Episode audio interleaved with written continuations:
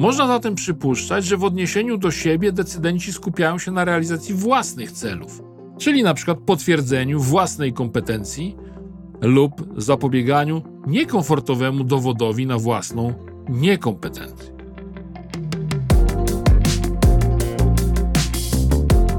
Każdy negocjator prawdopodobnie już zetknął się z sytuacją nadmiernie przedłużających się lub nadmiernie kosztownych negocjacji. Naturalną konsekwencją takiego rozwoju wypadków jest pytanie, czy aby wspólne wysiłki przy takich nakładach mają szansę na szczęśliwe zakończenie.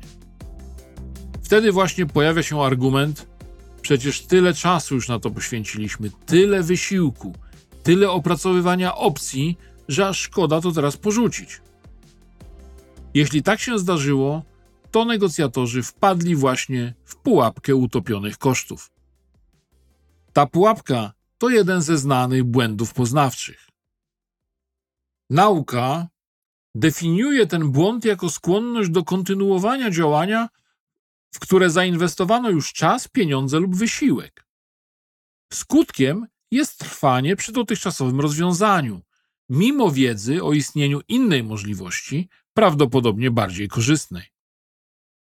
Negocjacje, które trwają długo, w których strony już się poznały, wymieniły się propozycjami, wyglądają na takie, których zakończenie jest widoczne i znajduje się tuż za najbliższym rogiem.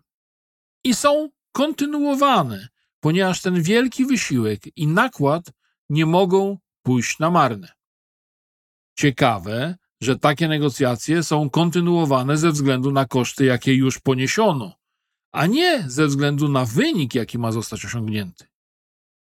Wydaje się, że nikt nie negocjuje, żeby mnożyć koszty. Badacze motywacji często opisują przyczyny trwania przy pozornie nieracjonalnych wyborach. Do słowa pozornych jeszcze wrócę.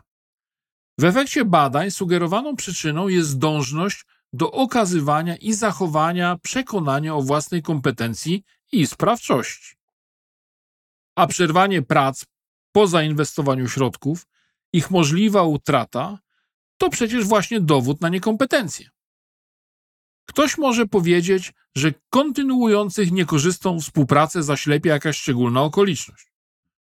Otóż nie. Ci sami ludzie, poproszeni o rzeczową ocenę działań innych osób w podobnych okolicznościach, nie mieli kłopotu ze wskazaniem, że być może lepszym rozwiązaniem będzie porzucenie wątpliwego projektu.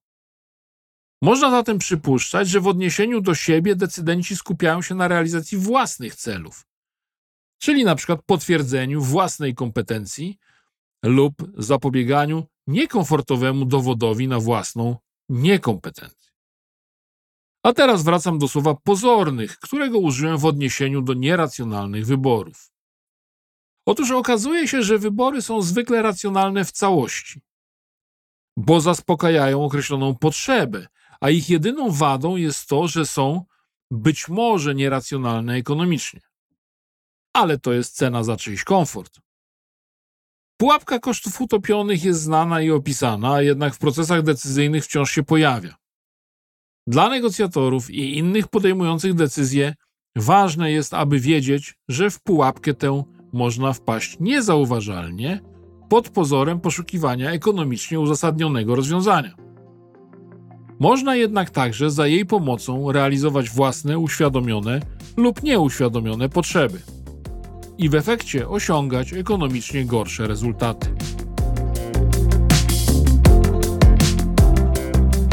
Oczywiście odpowiem na Twoje pytania, jeśli wpiszesz je w komentarzu. Chciałbym Cię zaprosić do zajrzenia tutaj od czasu do czasu, będą tu się pojawiały na pewno nowe treści. Jeśli chcesz, to po prostu dopisz się do subskrypcji.